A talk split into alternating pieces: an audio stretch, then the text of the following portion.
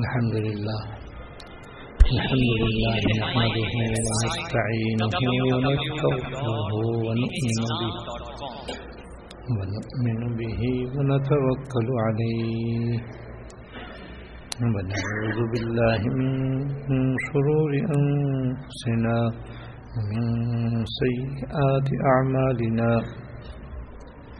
من يهده الله فلا مضل له، ومن يضلله فلا هادي له. وأشهد أن لا إله إلا الله وحده لا شريك وأشهد أن سيدنا ونبينا ومولانا محمدا عبده ورسوله. صلى الله تعالى عليه وعلى آله وأصحابه وعلى آله وأصحابه وبارك وسلم. بارك وسلم تسليما كثيرا كثيرا. أما بعد، فأعوذ بالله من الشيطان الرجيم. بسم الله الرحمن الرحيم. إنما يعمر مساجد الله من آمن بالله واليوم الآخر. صدق الله العظيم. میرے قابل احترام بزرگ، حیات المسلمین کی روح نمبر بارہ میں مسجد بنانے کے عمل کا ذکر ہے۔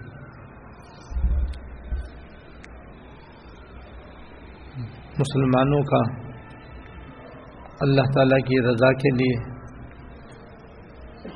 مال حلال سے مسجد تعمیر کرنا بھی بہت اونچا عمل ہے۔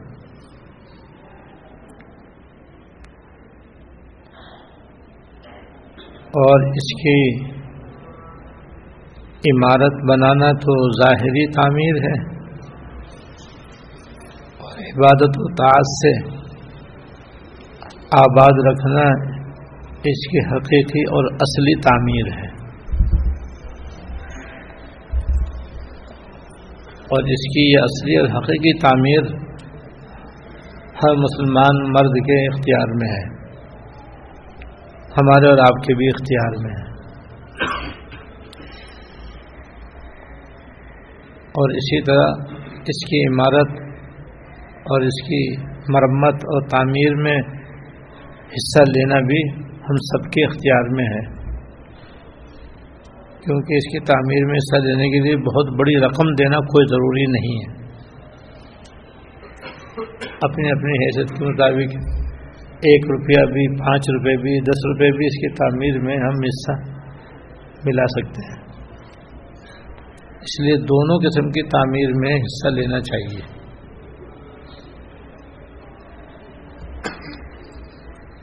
حضرت رحمت اللہ علیہ نے مسجد بنانے کے اور اس کی تعمیر میں اور آباد کرنے میں حصہ لینے کے سلسلے میں خلاصے کے طور پر پانچ باتیں شروع میں بیان فرمائی ہیں۔ نمبر ایک، مسجد میں حاضر ہو کر نماز پڑھنا، خاص طور سے جماعت سے نماز پڑھنا۔ نمبر دو، مسجد کو صاف ستھرا رکھنا۔ نمبر تین، مسجد کے آداب کا خیال رکھنا۔ نمبر چار، اس کی خدمت کرنا۔ یہ چار باتیں ہیں جن کی تفصیل آپ کے پیچھے، آپ کے لیے اس سے پہلے کسی حد تک بیان ہو چکی ہے۔ پانچواں عمل یہ ہے، کثرت سے مسجد میں حاضری دینا۔ یعنی نماز کے علاوہ بھی کچھ وقت مسجد میں گزارنا۔ یہ پانچواں عمل ہے۔ یہ بھی مسجد کو آباد کرنا ہے۔ جس کا بڑا ثواب ہے۔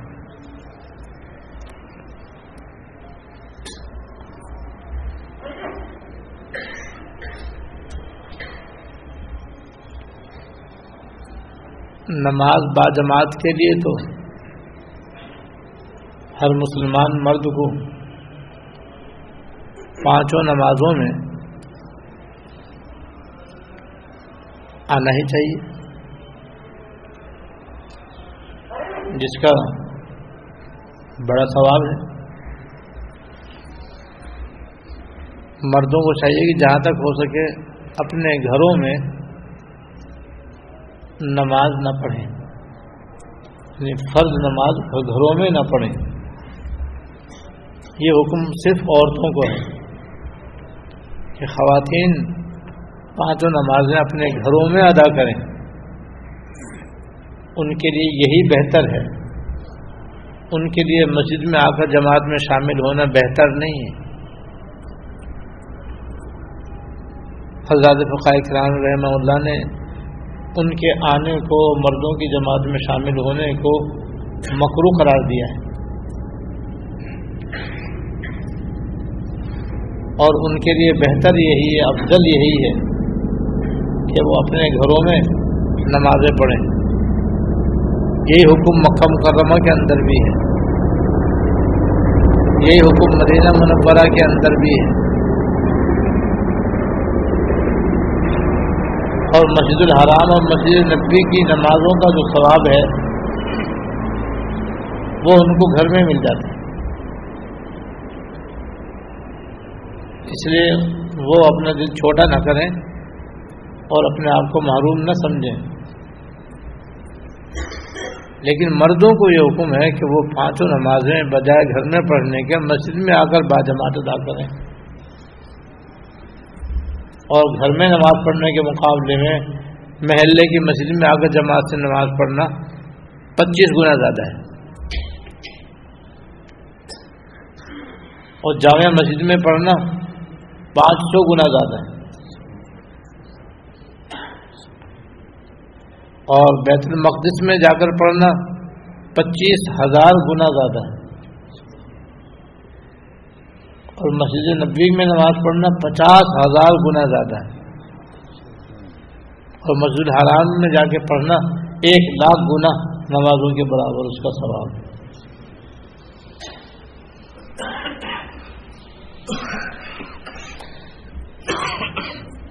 لیکن صرف نماز باجماعت ہی کے لیے مسجد میں نہ آنا چاہیے، نماز باجماعت کے علاوہ بھی ہر مسلمان مرد کو چاہیے کہ وہ مسجد سے تعلق رکھے۔ اور مسجد میں حاضری کا اہتمام کرے۔ کیونکہ اس کے بہت بڑا ثواب ہے۔ مثلا یا تو جب نماز پڑھنے کے لیے آئے تو یا تو بہت پہلے آ جائے۔ مسجد ہی میں اپنا مطالعہ کرتا رہے۔ سبق یاد کرتا رہے۔ تلاوت کرتا رہے۔ اور پھر جب نماز باجماعت ہو جائے تو بعد کی نماز کی جو سنتیں ہیں، نفلیں ہیں اور کچھ تصویرات ہیں، تلاوت ہیں وہ فارغ ہو کر کے مسجد سے چلا یا جماعت کے وقت مسجد میں آئے اور آنے کے بعد پھر نماز سے فارغ ہو کر جلدی واپس آ جائے۔ نماز سے فارغ ہو کر کے مسجد میں بیٹھے رہے۔ اور وہی ذکر کرتا رہے، تلاوت کرتا رہے، دعائیں کرتا رہے، تسبیحات پڑھتا رہے۔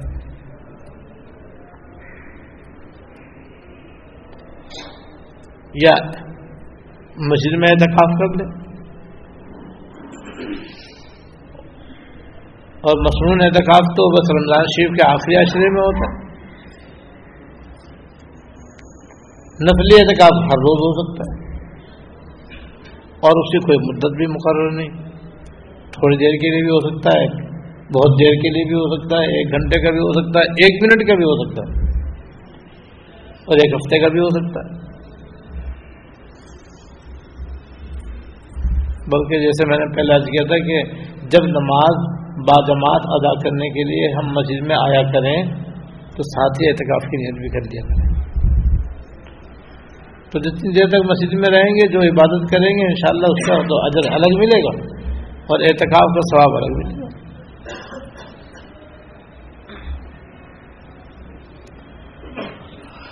مسجد میں اس طرح اللہ تعالیٰ کی یاد میں مشغول رہنے کے لیے قیام کرنے کا اور ٹھہرنے کا ایک ثواب یہ ہے کہ قیامت کے دن اللہ تعالیٰ اپنے عرش کے نیچے سات آدمیوں کو سایہ عطا فرمائیں گے۔ جب اللہ تعالیٰ کے عرش کے سائے کے علاوہ کوئی اور سایہ نہیں ہوگا،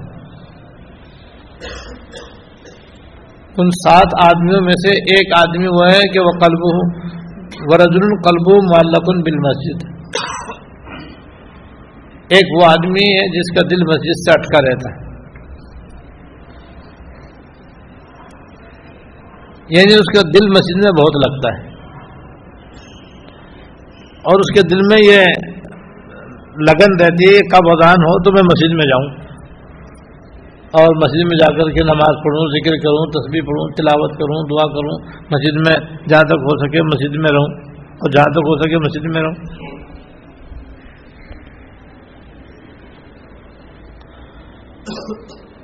مسجد میں آ جاتا ہے تو سکون میں آ جاتا ہے، باہر رہتا ہے تو مسجد کا شوق رہتا ہے۔ تو اس کو بھی اللہ پاک اپنے عرش کے نیچے جگہ عطا فرمائیں گے اور اس کا سایہ نصیب فرمائیں گے۔ کتنی بڑی، کتنا بڑا اجر ہے، کتنا بڑا سلا ہے اس کا۔ لہذا یہ عادت بہت بری ہے، جس سے ہمیں بچنا چاہیے۔ کہ آپ بل تو مسجد میں آئے نہیں، آئے تو بالکل ہی بس بھاگم بھاگ جماعت کے وقت آئے اور پھر جیسی نماز ختم ہو، ایک دم بھاگم بھاگ مسجد سے نکل کھڑا ہو۔ اور ایسا لگے جیسے کہ جیل سے رہا ہوا۔ جیسے جیل سے کوئی آدمی نکل کے بھاگتا ہے یا باڑے میں سے بکریاں نکل کے بھاگتی ہیں کھلنے کے بعد، بس یہ بھی جیسے ہی نماز ختم ہوتی ہے ایک دم بھاگنا شروع کر دیتا ہے۔ یہ بڑی محرومی کی بات ہے اور بڑی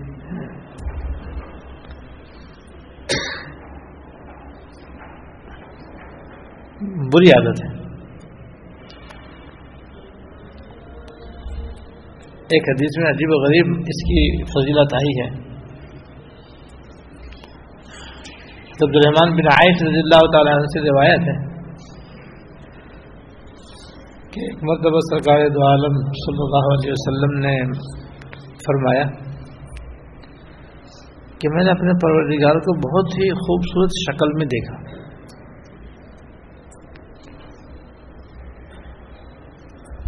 اب یا تو خواب میں دیکھا، پھر تو کوئی اشکال کی بات ہی نہیں ہے۔ اگر بغیر خواب کے دیکھا تو یہ آپ کی خصوصیت ہے۔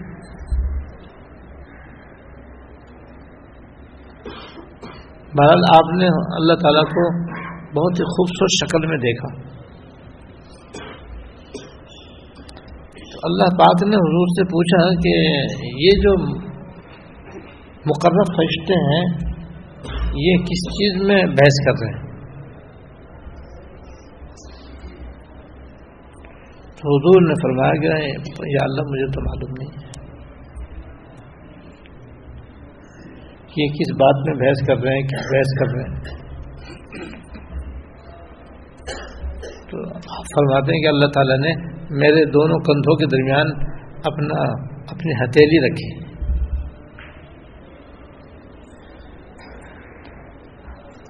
جس کی وجہ سے آپ کی ہتھیلی کی ٹھنڈک مجھے اپنے سینے میں محسوس ہوا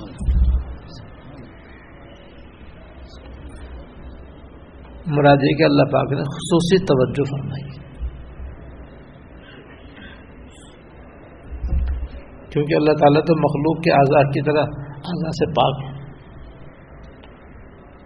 اور یہ بات متشابہات میں سے اللہ تعالیٰ کے نزدیک اس کی جو بھی مراد ہے سوال ہے اس پر ایمان ہے۔ حقیقت کیا ہے؟ اللہ تعالیٰ بہتر جان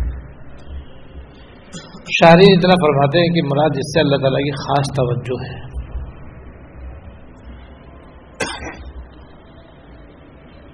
جب اللہ پاک نے میرے دونوں کندھوں کے درمیان اپنا، اپنی ہتھیلی رکھی،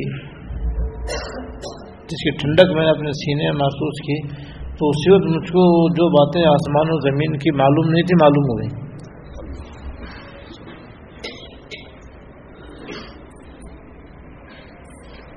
اور پھر اللہ پاک نے حضور سے دریافت کیا کہ بتائیے یہ فرشتے کن باتوں میں بحث کر رہے ہیں؟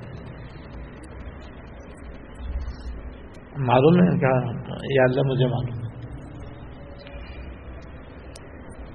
پھر آپ نے ارشاد فرمایا کہ یہ فرشتے ان کاموں کے بارے میں بحث کر رہے ہیں جن کے کرنے سے آدمی گناہ معاف ہو یہ فرشتے کفارات میں بحث کر رہے ہیں کہ کون کون سے کام ایسے ہیں جو گناہ کا کفارہ بنتے ہیں۔ ان کے کرنے سے آدمی گناہ معاف ہوتے ہیں۔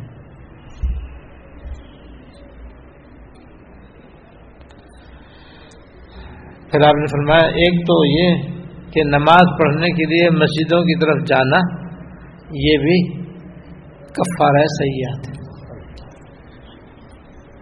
کیونکہ دوسری حدیث میں جب آدمی نماز باوضو ہو کر مسجد کی طرف چلتا ہے تو ہر قدم پر ایک نیکی ملتی ہے، ایک گناہ معاف ہوتا ہے۔ مسجد کی طرف جانا بھی کفارہ صحیح ہے۔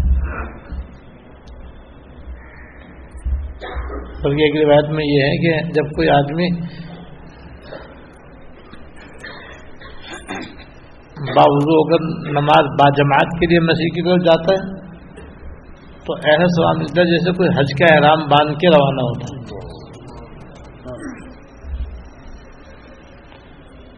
اور جو آدمی چاش کی نماز پڑھنے کے لیے جاتا ہے تو اس کا ایسا سوال ملتا ہے جیسے عمرہ کا احرام باندھ کر کوئی جا رہا ہو۔ جو اس کا سواب وہ اس کا سواب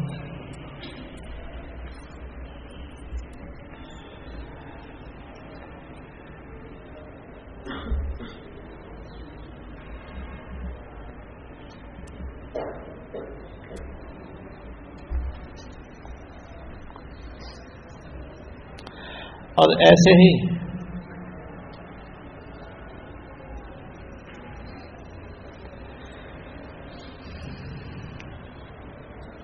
جب وضو کرنا طبیعت کو ناگوار ہو، اس وقت اچھی طرح سنت کے مطابق وضو کرنا، یہ بھی کفارہ ایسے ہی آتے سردی کا زمانہ ہو، پانی ٹھنڈا ہو ایسی صورت میں آدمی کو بالکل سنت کے مطابق وضو کرنا مشکل ہوتا ہے۔ کیونکہ پانی ٹھنڈا ٹھنڈا لگ رہا ہے، یا سردی کی وجہ سے پانی کرنا، پانی وضو میں پوری طرح وضو کرنا مشکل معلوم ہوتا ہے۔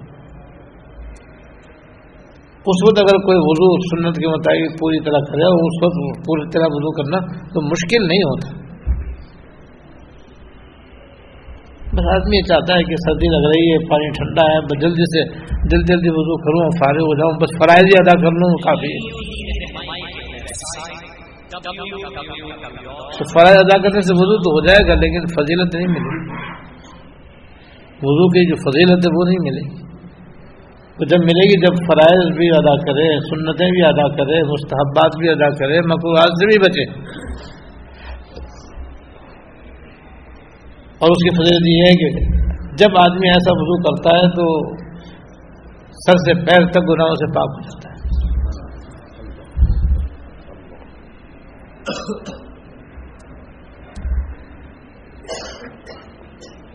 ایسا وضو بھی اس کے لیے کفارہ سیاح ہے۔ اب دیکھو دن میں پانچ مرتبہ نمازیں پڑھتے ہیں۔ اگر پانچ مرتبہ ہم سنت کے مطابق وضو کرنے کا معمول بنا رہے تو دن میں پانچ مرتبہ ہم گناہوں سے پاک ہو جائیں گے۔ مراد سجرہ گناہوں کی معافی اور ان سے پاکی ہے۔ گناہ کبھی توبہ سے معاف ہوتے ہیں۔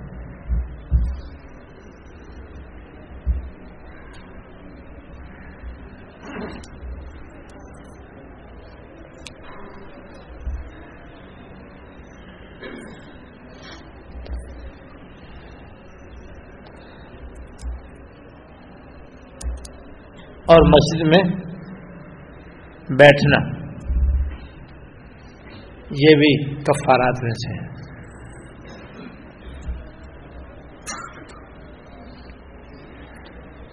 کیونکہ حدیث میں آتا ہے، جب کوئی نماز کے انتظار میں بیٹھا رہتا ہے تو اس کو نماز کا تو ثواب ملتا رہتا ہے۔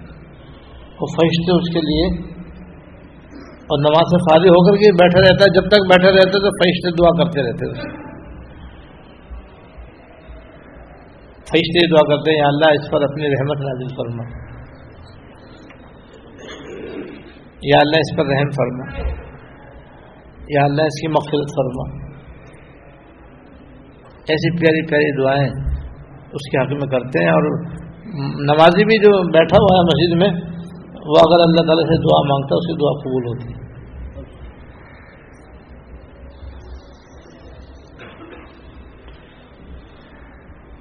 تو مسجد میں بیٹھنے کا یہ ثواب ہے بھائی۔ اس لیے مسجد سے کوئی عذر نہ ہو تو بہت جلدی بھاگنے کی کوشش نہیں کرنی چاہیے۔ شوق سے آئے، شوق سے بیٹھا۔ مجھے یاد ہے ہمارے بڑے حضرت بانی دارالعلوم کراچی، مفتی اعظم پاکستان، مولانا مفتی محمد شبی صاحب رحمۃ اللہ علیہ۔ مغرب میں عام طور پر میں حضرت کو دیکھتا تھا کہ حضرت نماز کے بعد دیر تک اوابین پڑھتے رہتے تھے۔ یہاں تک کہ بعض مرتبہ ایک نمازی بھی مسجد میں نہیں رہتے تھے، حضرت اکیلے ہی بس اوابین پڑھنے میں مشہور رہتے تھے۔ سب لوگ چلے جاتے، آخر میں حضرت فارغ ہو کر کے مسجد سے نکلتے۔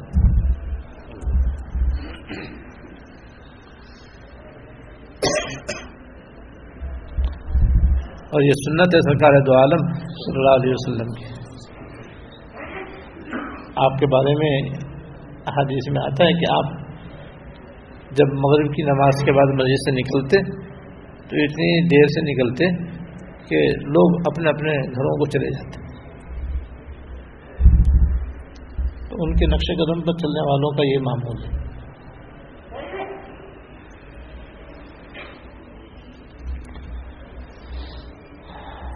اور ایسے ایک حدیث میں تین آدمی اللہ تعالی کی زمان میں ہیں۔ تین آدمی اللہ تعالیٰ کی حفاظت میں ہے ضمانت کا مطلب ہے حفاظت تین آدمی ایسے ہیں کہ اللہ تعالیٰ ان کی حفاظت فرماتے ہیں۔ ہر قسم کے مقروحات سے اللہ بلا سے، تکلیف اور پریشانی سے مصیبت سے، فتنوں سے اللہ تعالیٰ اس کی، ان کی حفاظت فرماتے ہیں۔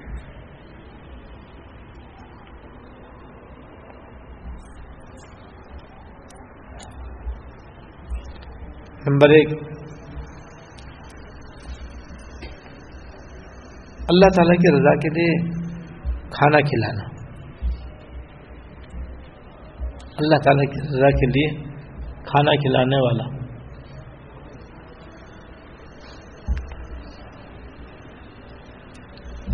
نہیں، یہ نہیں یہ نہیں۔ یہاں پر وہ ہے کھانا کھلانا دوسری دوسری، دوسرے عمل کا ثواب ہے۔ مجاہد۔ نمبر ایک، مجاہد۔ جو اللہ تعالیٰ کے راستے میں جہاد کے لیے نکلے تو اللہ تعالیٰ کی زبان میں ہو جاتا۔ ہے اب اگر وہ شہید ہو جائے تو اللہ تعالیٰ اس کی بخشش فرما دے۔ اور اگر زندہ سلامت واپس آ جائے تو دوار سے خالی نہیں، یا اجر و ثواب لے کر کے لوٹے گا۔ اگر مال غنیمت نہ ملا اس کو۔ تو اجر و ثواب ملنا بھی تو بہت بڑی بات ہے۔ یا مال غنیمت لے کر کے واپس آئے گا۔ تو یہ دنیا کا فائدہ ہے، دنیا کا نفع ہے۔ حلال اور طیب مال. لیکن جب تک واپس نہ آئے، اللہ تعالیٰ کی حفاظت میں رہتا ہے، اللہ تعالیٰ کی ضمانت میں رہتا ہے۔ دوسرا، وہ مسلمان جو مسجد میں جاتا ہے، وہ بھی اللہ تعالیٰ کی ضمانت میں رہتا ہے، اللہ تعالیٰ کی حفاظت میں رہتا ہے۔ یہاں تک کہ فارغ ہو کر کے واپس آئے۔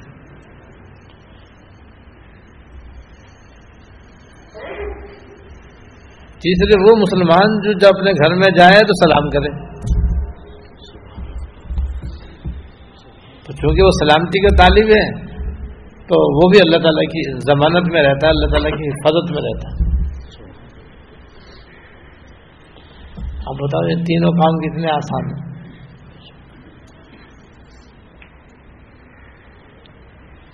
پہلا اگر مشکل ہے کہ بھائی جہاد فی الحال ہمارے پاس ایسا نہیں ہو رہا کہ آپ اس میں شریک ہو سکیں۔ تو دو دو کام تو ایسے ہیں کہ روزانہ کر سکتے ہیں۔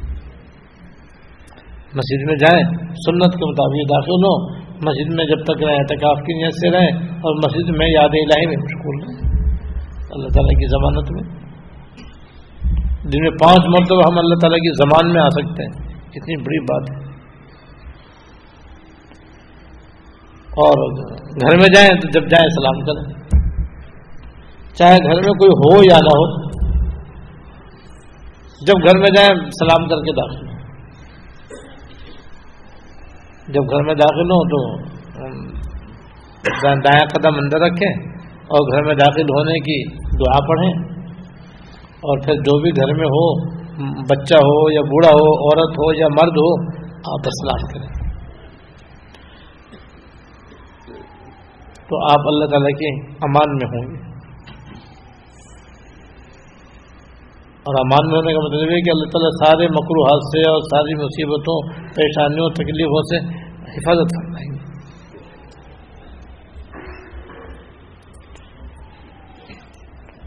تو جہاد میں جانے والا، مسجد میں جانے والا، سلام کر کے گھر میں داخل ہونے والا، یہ تین آدمی اللہ تعالیٰ کی زمان میں ہوتے ہیں۔ اس کی حفاظت میں ہوتے ہیں۔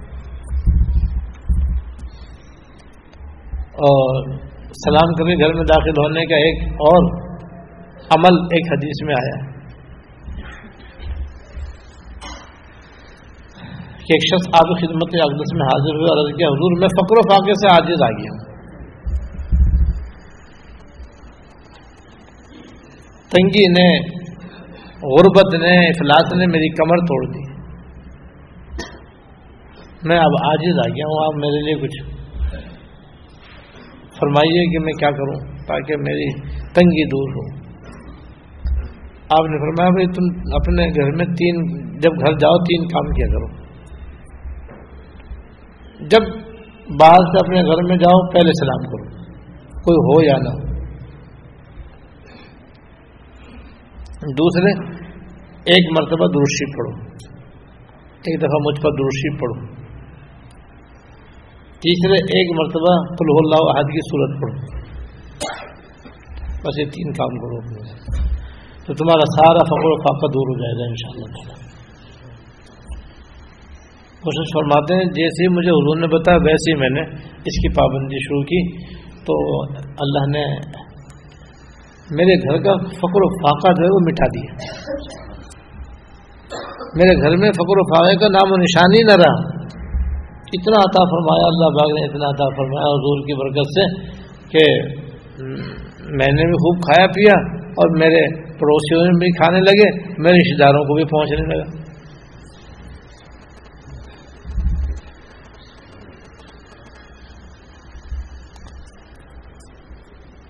اور ایک حدیث میں اور حضرت امامہ رضی اللہ تعالیٰ سے مروی، وہ بھی عجیب و غریب روایت ہے۔ ہے وہ پہلے والی روایت ہی کی طرح، لیکن ہے عجیب۔ حضرت امام رضی اللہ تعالیٰ نے فرماتے ہیں کہ ایک مرتبہ ہم فجر کی نماز میں حضور کے انتظار کر رہے تھے کہ آپ آئیں تو فجر کی نماز پڑھائیں۔ لیکن بہت دیر ہو گئی حضور تشریف لے لائے۔ اور اتنی دیر ہو گئی کہ ہمیں خطرہ ہوا کہ سورج نہ نکل جائے سورج نکلنے کے بالکل قریب وقت آ گیا۔ اور آپ نماز پڑھانے کی ترشیف لیں گے کیونکہ آپ کو معلوم ہے کہ حضور پنج وقت نماز خود پڑھاتے تھے۔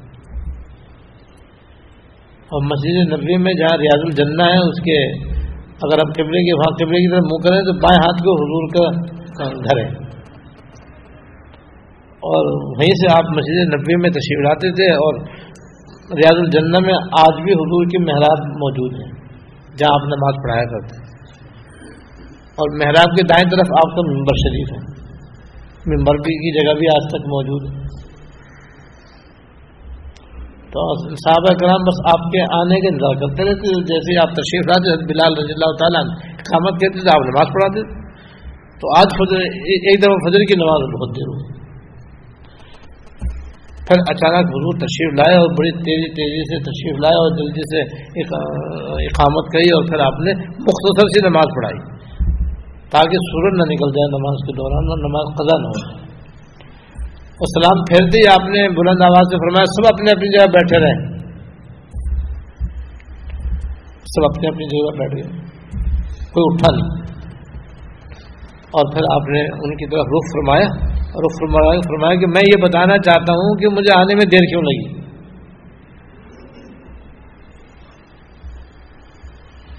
سب متوجہ آپ نے فرمایا کہ دراصل میں تحجد میں اٹھا اور وضو کر کے جتنی اللہ پاک کو کو منظور تھا میں نے نفلیں پڑھی۔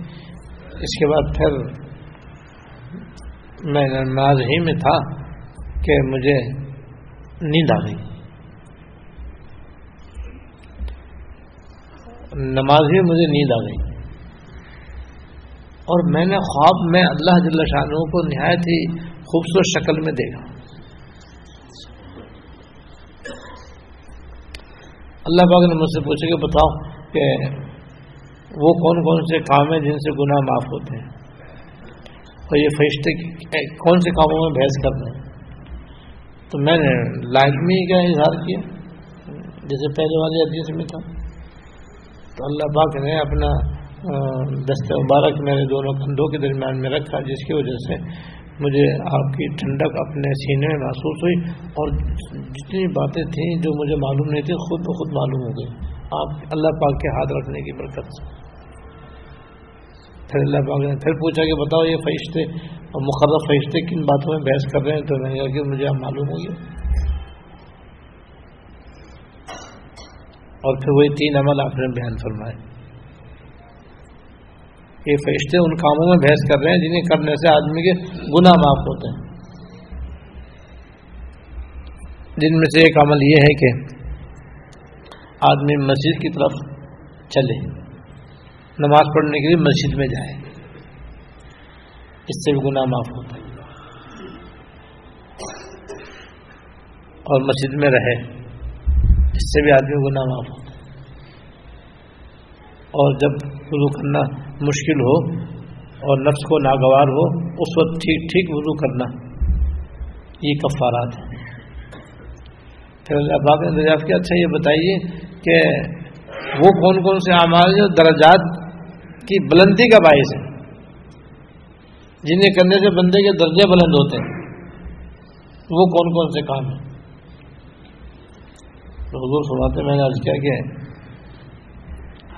کھانا کھلانا۔ اللہ تعالیٰ کی رضا کے لیے کسی کو کھانا کھلانا۔ یہ بھی درجات کی بلندی باعث ہے۔ اس سے آدمی کا درجہ بلند ہوتا ہے۔ اور سلام پھیلانا۔ جو بھی مسلمان ملے اس کو سلام کرنا۔ جو مسلمان ملے اس کو سلام کرنا۔ بس یہ بھی بندے کا درجہ بلند کرنے والا عمل ہے۔ کیونکہ سلام کرنے میں سلام کرنے والے کو دس نیکیں ملتی صرف السلام علیکم کہنے میں۔ اور رحمۃ اللہ کہ تو بیس اور برکاتوں کے تیس نیکیں ملتی اور تکبر سے پاک ہو جاتا ہے آدمی۔ اور بھی بڑے فضائل ہیں سلام کرنے۔ سلام پھیلانا۔ اور جب لوگ سو رہے ہوں تو تحجد کی نماز پڑھنا جب لوگ سو رہے ہوں تو تحجد کی نماز پڑھنا اس سے آدمی کا درجہ بلند ہوتا ہے۔ پہلے میں بتا چکا ہوں کہ تحجد کے دو درجے ہیں۔ ایک اعلیٰ، ایک ادنا۔ ادنا درجے کی شاگی دو سنتوں کے بعد آدمی چار نفل پڑھنے کا پابند رہے۔ یہ بھی تحجد ہے۔ یہ تو آدمی سارے سال پڑھ سکتا اس صورت میں بھی تاجد کا سواب مل جاتا ہے۔ دوسرا درجہ وہ اعلیٰ درجہ ہے، وہ رات کے آخری حصے میں، آخری تہائی حصے میں اٹھ کر کے کم از کم دو نفل پڑھے یا جاگا ہوا ہو تو بھی نفل پڑھ لیں۔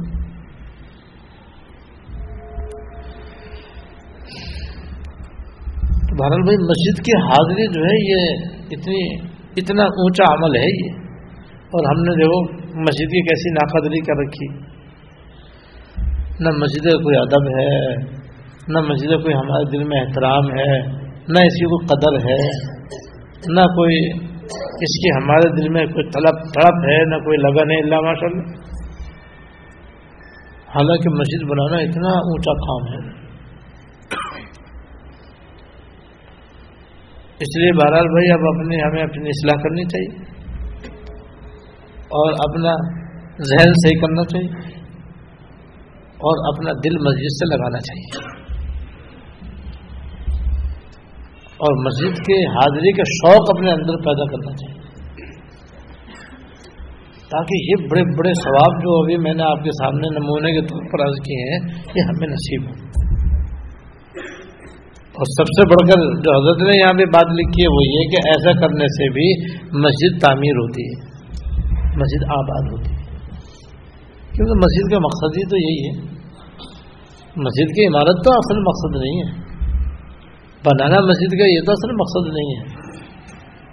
اصل مقصد یہ ہے کہ کوئی زمین محض اللہ کے واسطے برائے مسجد وقف ہو اور پھر وہاں اللہ تعالیٰ کی عبادت کی جائے۔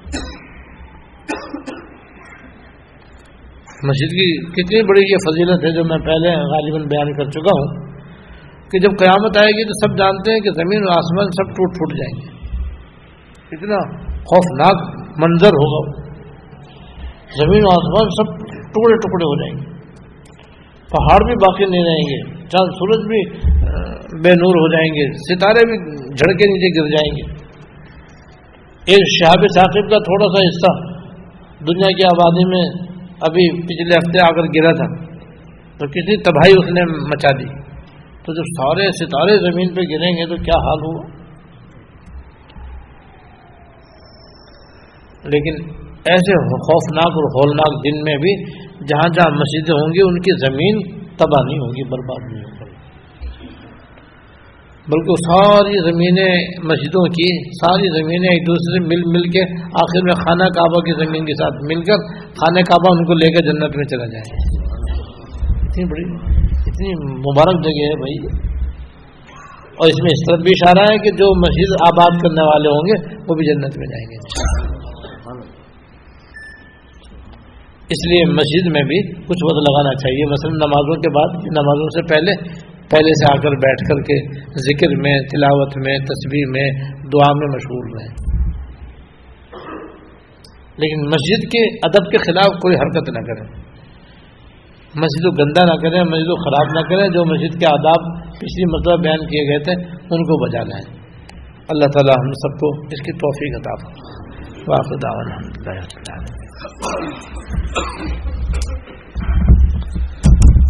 اللہ الحمد، لا نحصي ثناء عليك أنت كما أثنيت على نفسك اللهم لك الحمد، لا نحصي ثناء عليك أنت كما أثنيت على نفسك اللهم صل على سيدنا مولانا محمد وعلى آل سيدنا مولانا محمد وبارك وسلم.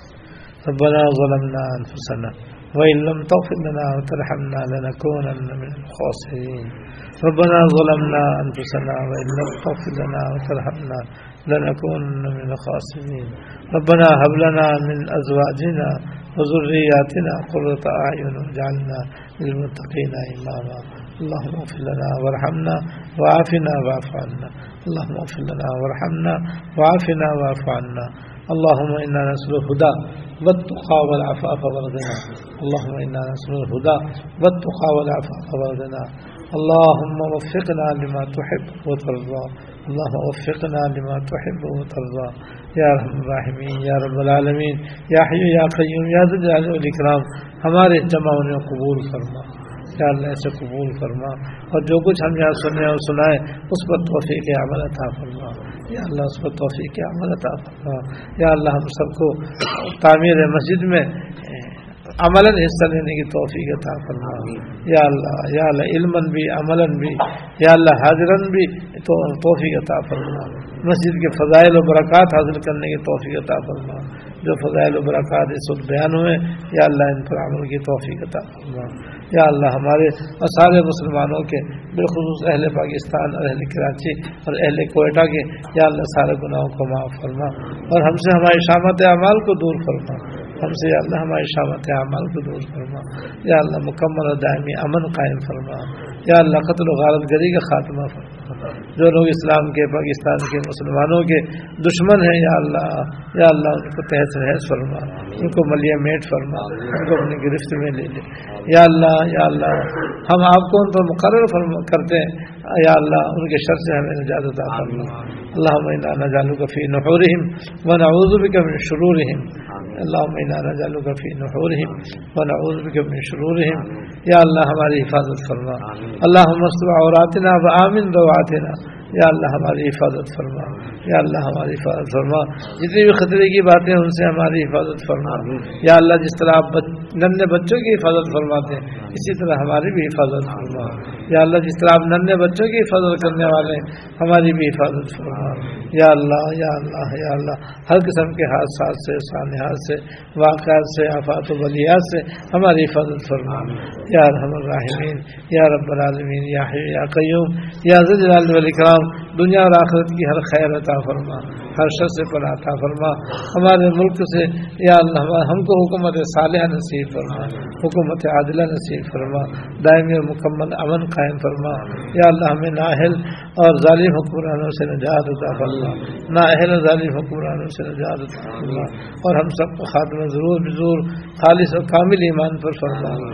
یا اللہ یا اللہ، قابل ظالم کی حفاظت فرما۔ ان کو گھر والوں کو صحت کامل عطا فرما صحت کامل عطا فرما، صحت کامل عطا فرما۔ یا اللہ، جتنے احباب نے اور خواتین و حضرات نے دعا کے واسطے کہا یا لکھا ہے، سب کی نیک مرادیں پوری فرما۔